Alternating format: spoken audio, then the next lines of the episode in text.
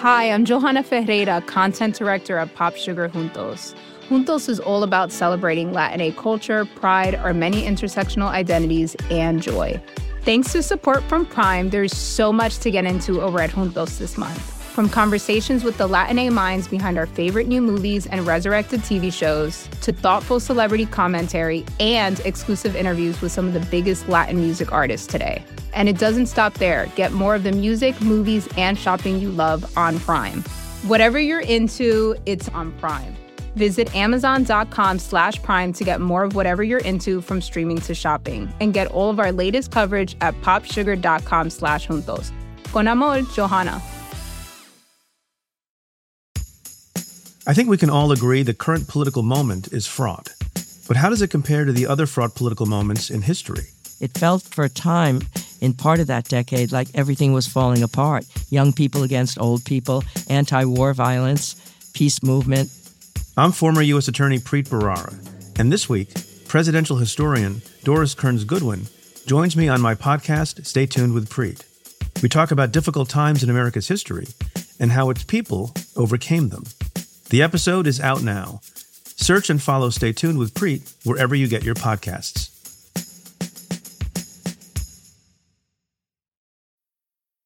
This episode contains descriptions of sexual violence and may not be appropriate for everyone. Please use discretion. The only thing worse than modeling, or maybe equivalent to, would have been acting, going on the stage as a as a disreputable kind of morally questionable occupation, and of course, her mother allowed her to do both. Evelyn Nesbit has one of the most famous faces in the world, but these days, not many of us remember her name. You know, this is the the age where a glimpse of stocking was shocking, and as her mother said, my daughter never modeled in the altogether. in the late 1800s, an organization called the New York Society for the Suppression of Vice was in full swing.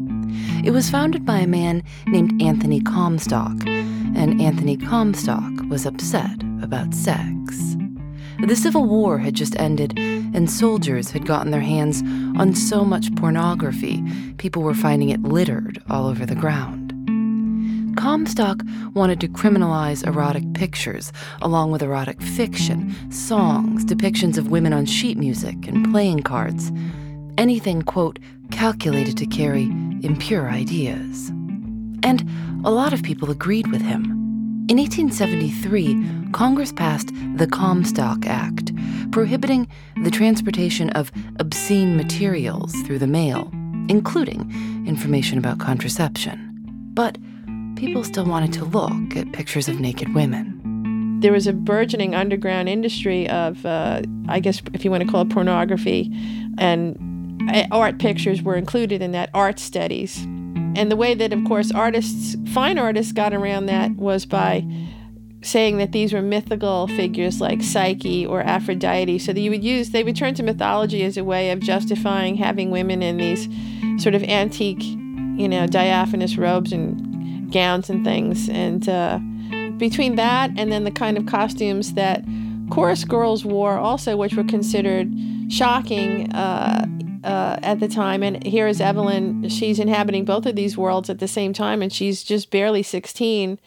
I mean, everything about her life from the moment that she was discovered as a model, her life was unusual.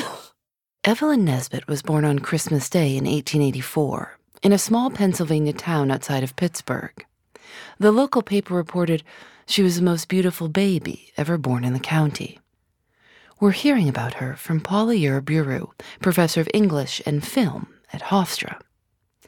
Evelyn's father died unexpectedly, leaving Mrs. Nesbit with two small children and no idea what to do.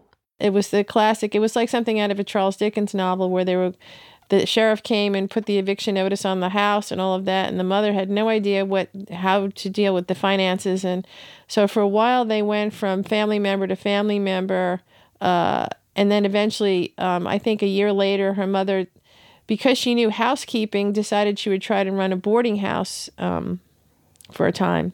The boarding house wasn't doing well. Because Evelyn was so beautiful, her mother made her go door to door to try to collect rent from the men living there. Then, Mrs. Nesbit tried to make money as a seamstress, moving her children to Philadelphia, where she hoped someone would hire her. In Philadelphia, Evelyn was discovered. It sounds like the typical sort of Hollywood scenario, but Evelyn was discovered on the street actually by a, a woman artist who thought that she was extraordinarily beautiful and wanted to use her as a model for painting. She was a, a, a, fine artist, and Evelyn's mother agreed to let her pose. And then one after another, other artists in the community there started to hear about this model, and then she that was the start of her modeling career. Soon after, the family moved to New York, where Evelyn modeled for artists and appeared in ads for toothpaste, face creams, fur coats, and Whitman samplers. She was so sought after that she was paid twice what other models made. Her mother was happy to let her do it because they needed the money. She came to New York just when the technology makes it possible for them to now reproduce photographs because prior to that, women's ads, for example, in the ladies' magazines, they were illustrations.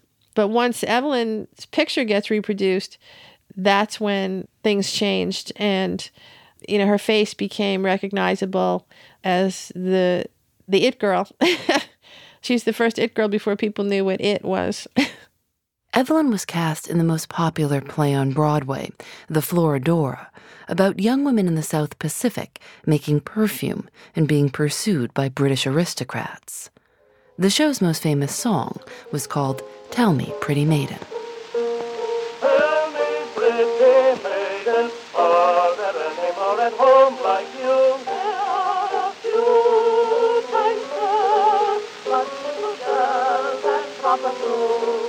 One of the most influential and glamorous architects in New York City went to see the show over and over.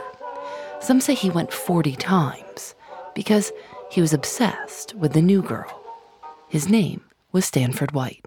Stanford White was uh, this sort of this dynamo, and he was somebody who had a vision for New York, and he wanted to transform it I mean, he was sort of an amazing figure. He he managed to have a one foot in the world of the 400 and Mrs. Astor and the robber barons and the extremely wealthy, whereas at the same time he was a denizen of Broadway and friend of the artists and the Bohemians.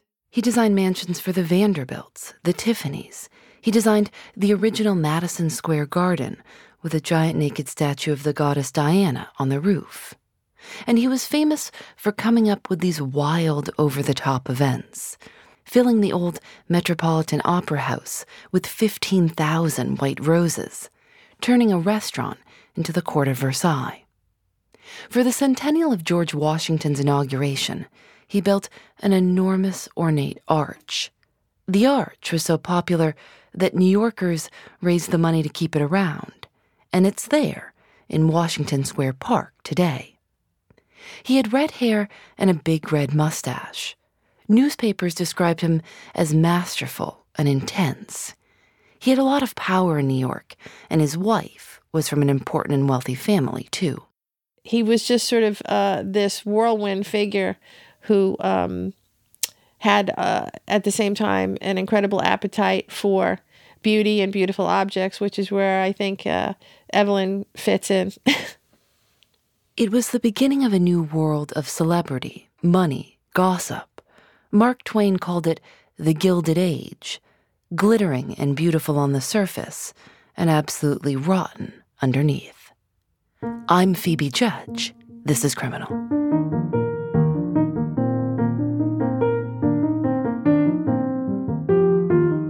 After seeing Evelyn perform night after night, Stanford White arranged to meet her he managed to get one of his chorus girl friends who befriended Evelyn to come to bring her to uh, a luncheon at one of his apartments around the city that he kept for these purposes. He called his snuggeries.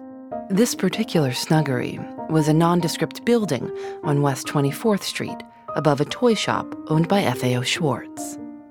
When Evelyn and her friend got out of the cab, she wanted to go in and look at the mechanical toys but her friend, who'd been there before, pulled her through a narrow door that opened automatically. Evelyn later wrote, The sudden plunge from that dingy street entrance into this room was breathtaking. The predominating color was a wonderful red. Heavy red velvet curtains shut out all the daylight. There was a table set for four. She liked the apartment, but she did not like Stanford White. She found him, quote, appalling and terribly old.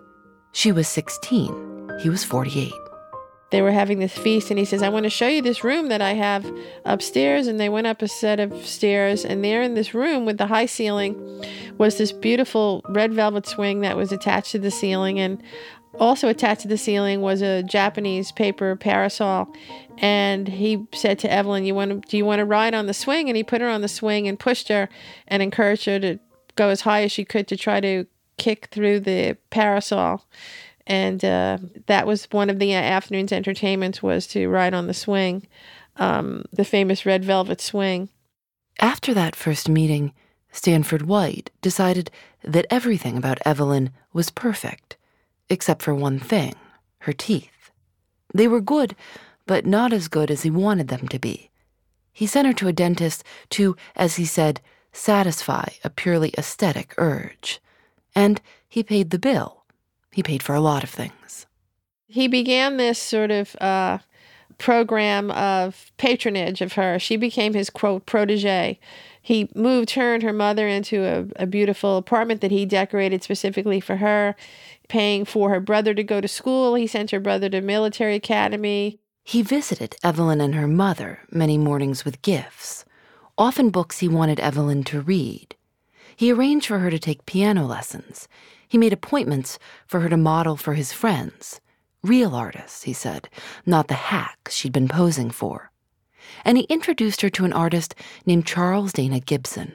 She became one of Gibson's favorite models, and uh, the Gibson girl today still, you know, when they had that series of stamps that came out about the century uh, a while ago, sure enough, Evelyn's picture was the Gibson girl stamp that they put out. So it's such a it's such an iconic image of that gilded age, and she's she is it.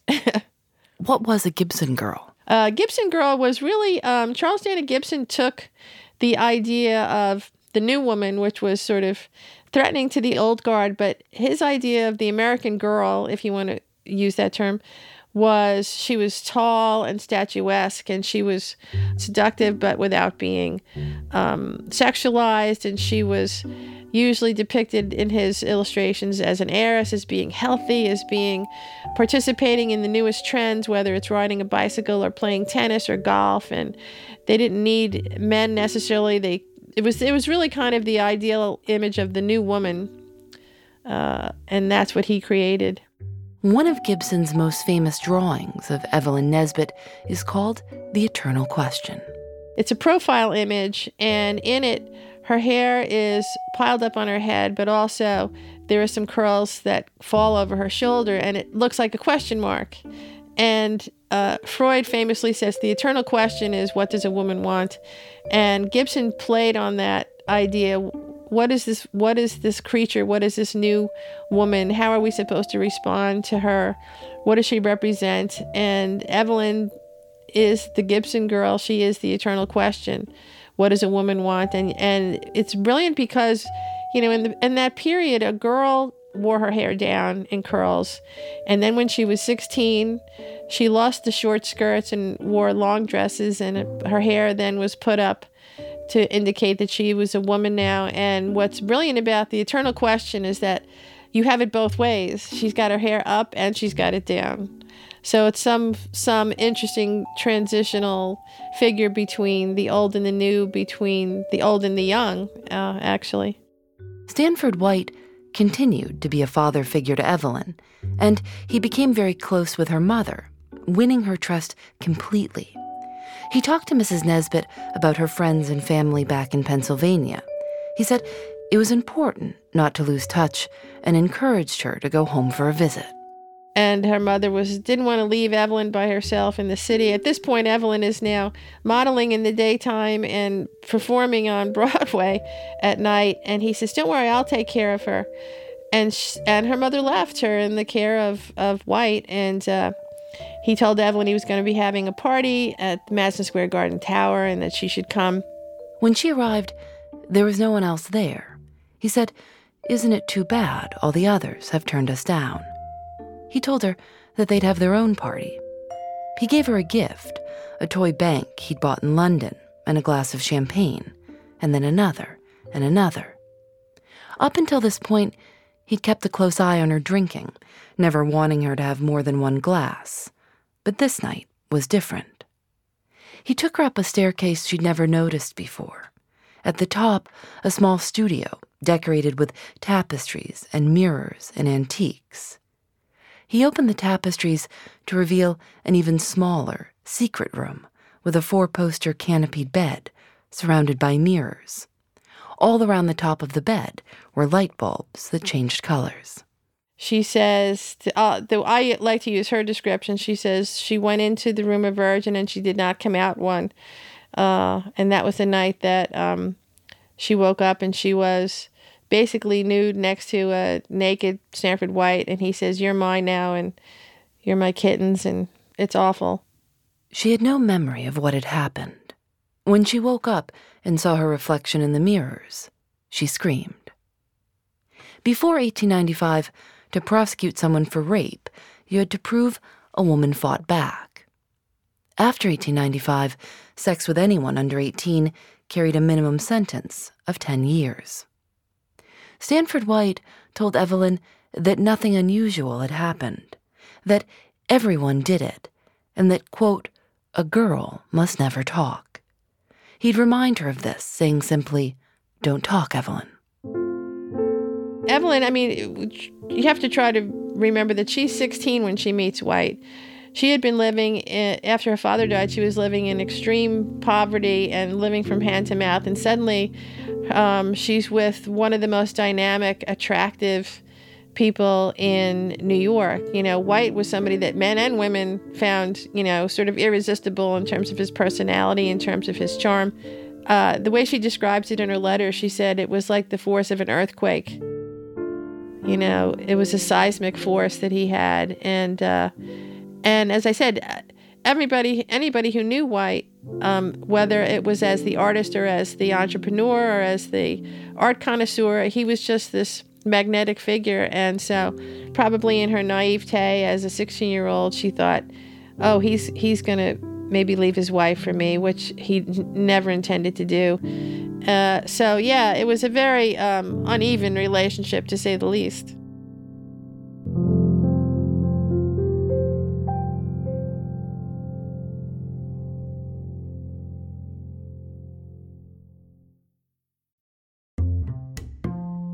Support for Criminal comes from Astepro, who also provided us with free samples. This is my favorite time of year, even though I've had terrible allergies all my life. My mother says she always knew when I was up in the morning because she'd hear me sneeze and say, Phoebe's up. I think the most I've ever sneezed in a row is 48. It's like my nose is in control, and I'm just along for the ride. Astepro delivers full prescription strength indoor and outdoor allergy relief from nasal congestion, runny and itchy nose, and sneezing. It starts working in just 30 minutes, so you can get on with your day and be out in the sun comfortably. Get fast acting nasal allergy symptom relief with Astepro. Go to asteproallergy.com for a discount. That's A S T E P R O allergy.com. Use as directed for relief of nasal congestion, runny nose, sneezing, and itchy nose due to allergies. Support for Criminal comes from Factor. After a long day at work, sometimes the most convenient dinner option is ordering takeout. But if you make a habit of it, it can get pricey. Factor offers restaurant quality, ready to eat meals delivered right to your doorstep.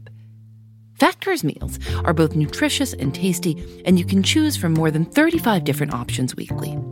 They have a variety of meal types to fit your needs too, like keto, calorie smart, vegan, and veggie, and more, with plenty of delicious add ons also. I've tried Factor meals myself. Lately, I've enjoyed their shredded chicken taco bowl and Thai roasted vegetable green curry. You can get as much or as little as you need by choosing 6 to 18 meals per week. You can also pause or reschedule your deliveries anytime. Head to factormeals.com slash Phoebe50 and use code Phoebe50 to get 50% off your first box, plus 20% off your next box.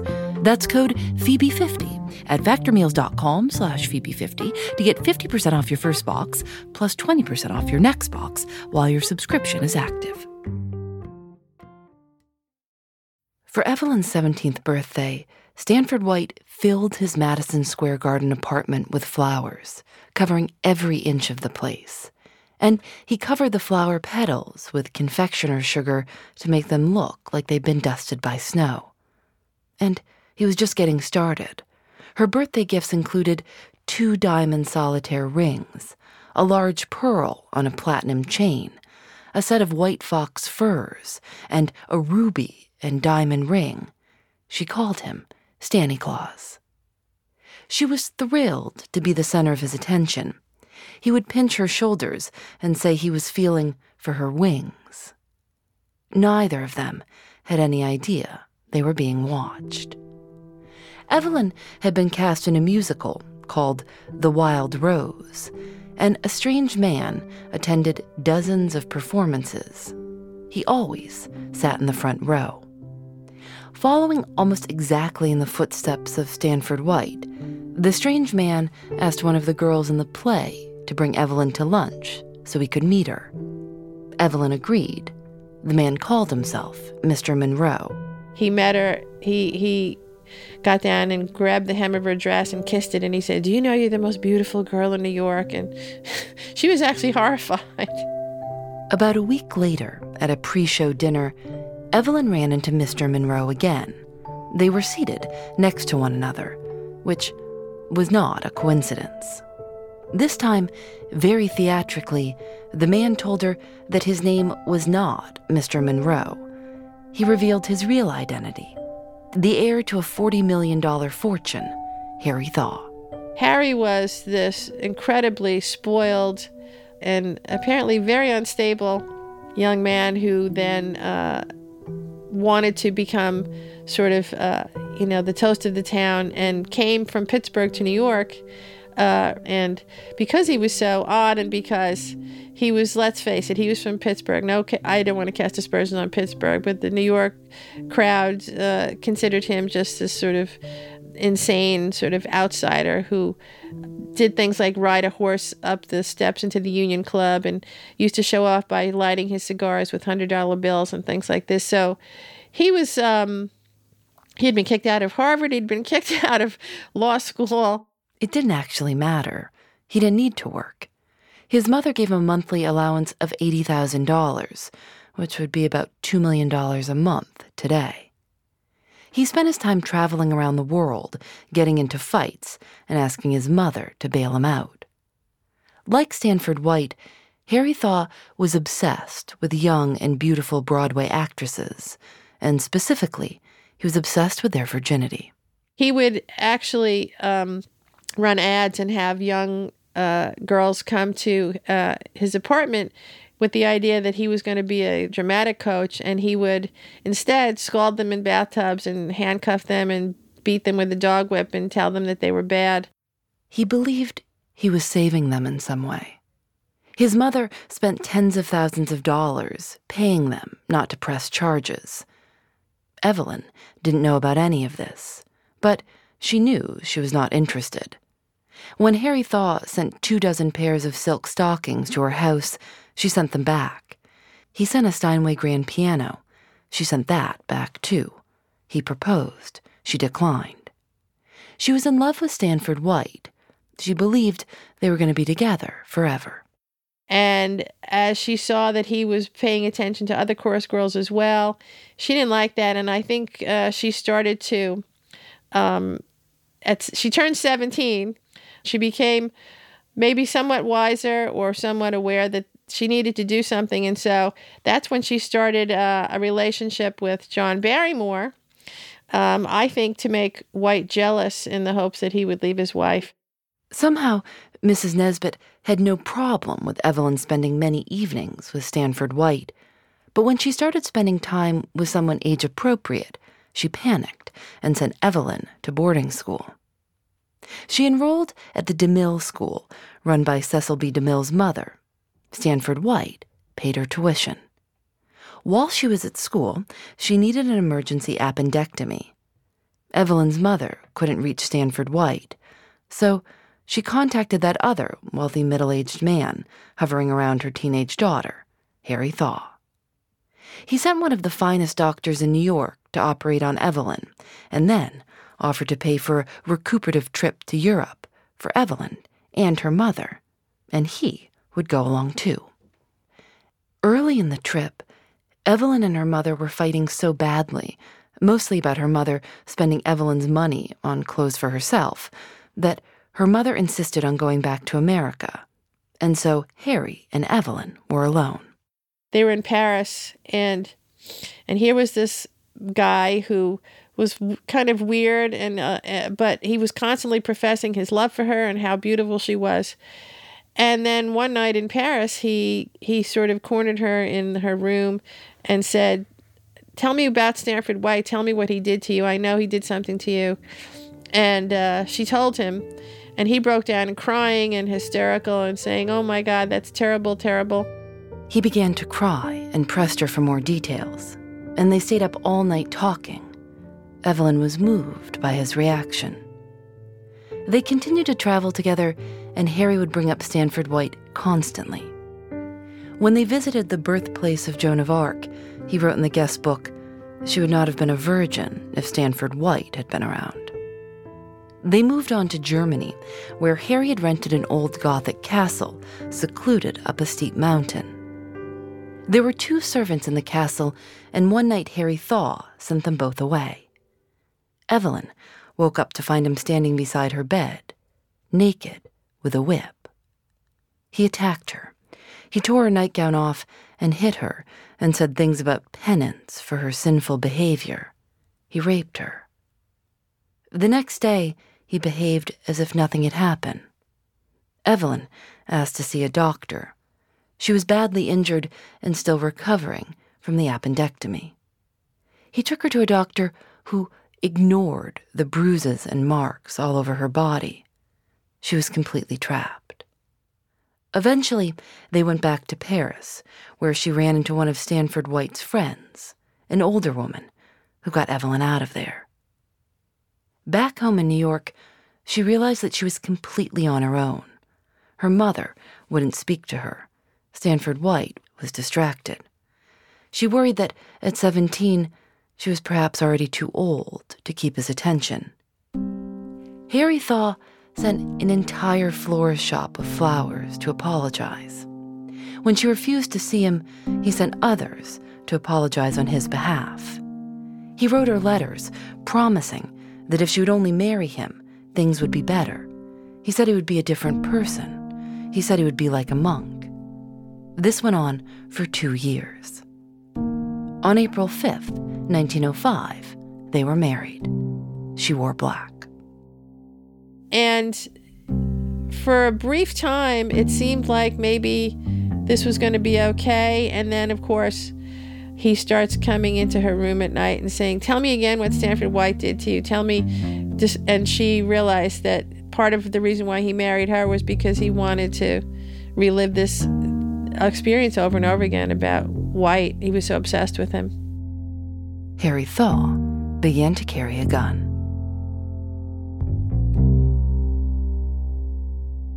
In our next episode, we'll pick up the story. It was very clear that none of the people in the in the in the center of this tragedy, neither Evelyn nor White nor Thaw, was exactly what they had been initially depicted as. Criminal is produced by Lauren Spohr, Nadia Wilson, and me. Audio mixed by Rob Byers. Matilde Urfolino is our intern. Special thanks to Mara Eakin. Julienne Alexander makes original illustrations for each episode of Criminal. You can see them at thisiscriminal.com. We're on Facebook and Twitter at Criminal Show.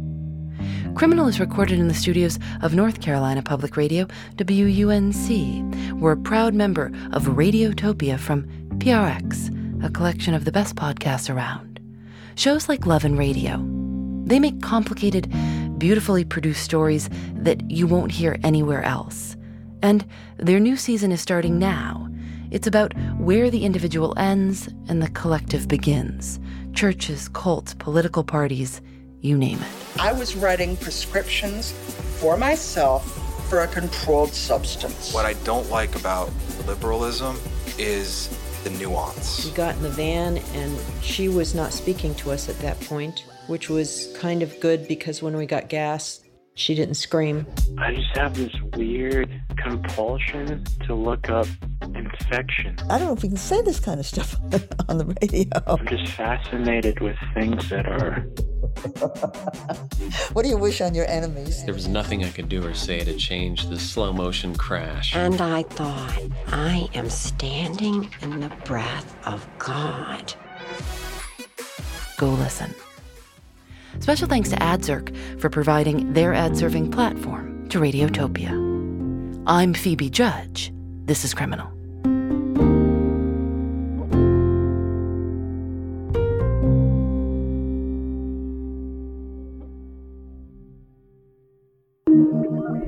Radiotopia.